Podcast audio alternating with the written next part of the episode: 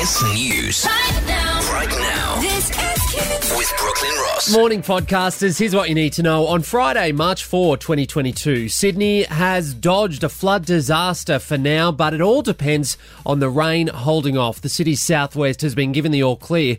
The Georges River did not rise as much as expected yesterday, so people around Milperra, Warwick Farm, and Georges Hall can now return home. The Hawkesbury River at North Richmond and Windsor is still very high, but it has stopped rising. Both towns' bridges are still closed this morning. The river will come down slowly, but any more heavy rain could easily see a peak again. Wiseman's Ferry is on alert this morning to possibly evacuate as all the water drains out to sea. Retail giants IKEA and H&M have suspended their operations in Russia because of the Ukrainian invasion. Russia and Ukraine are aiming to hold more peace talks today.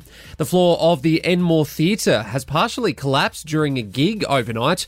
The carpet didn't rip, so people could kind of bounce around. The extent of the damage isn't known yet.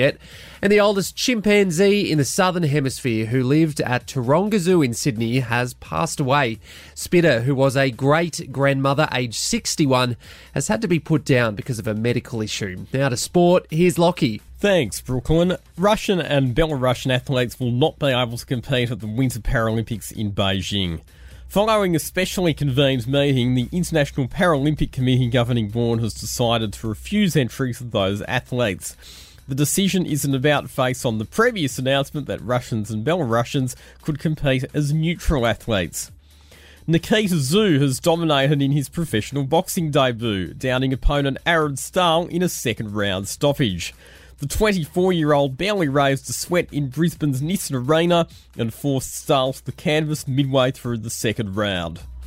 And drivers in the Repco Supercars Championship will be keeping a nervous eye on the sky ahead of this weekend's opening round at Sydney Motorsport Park.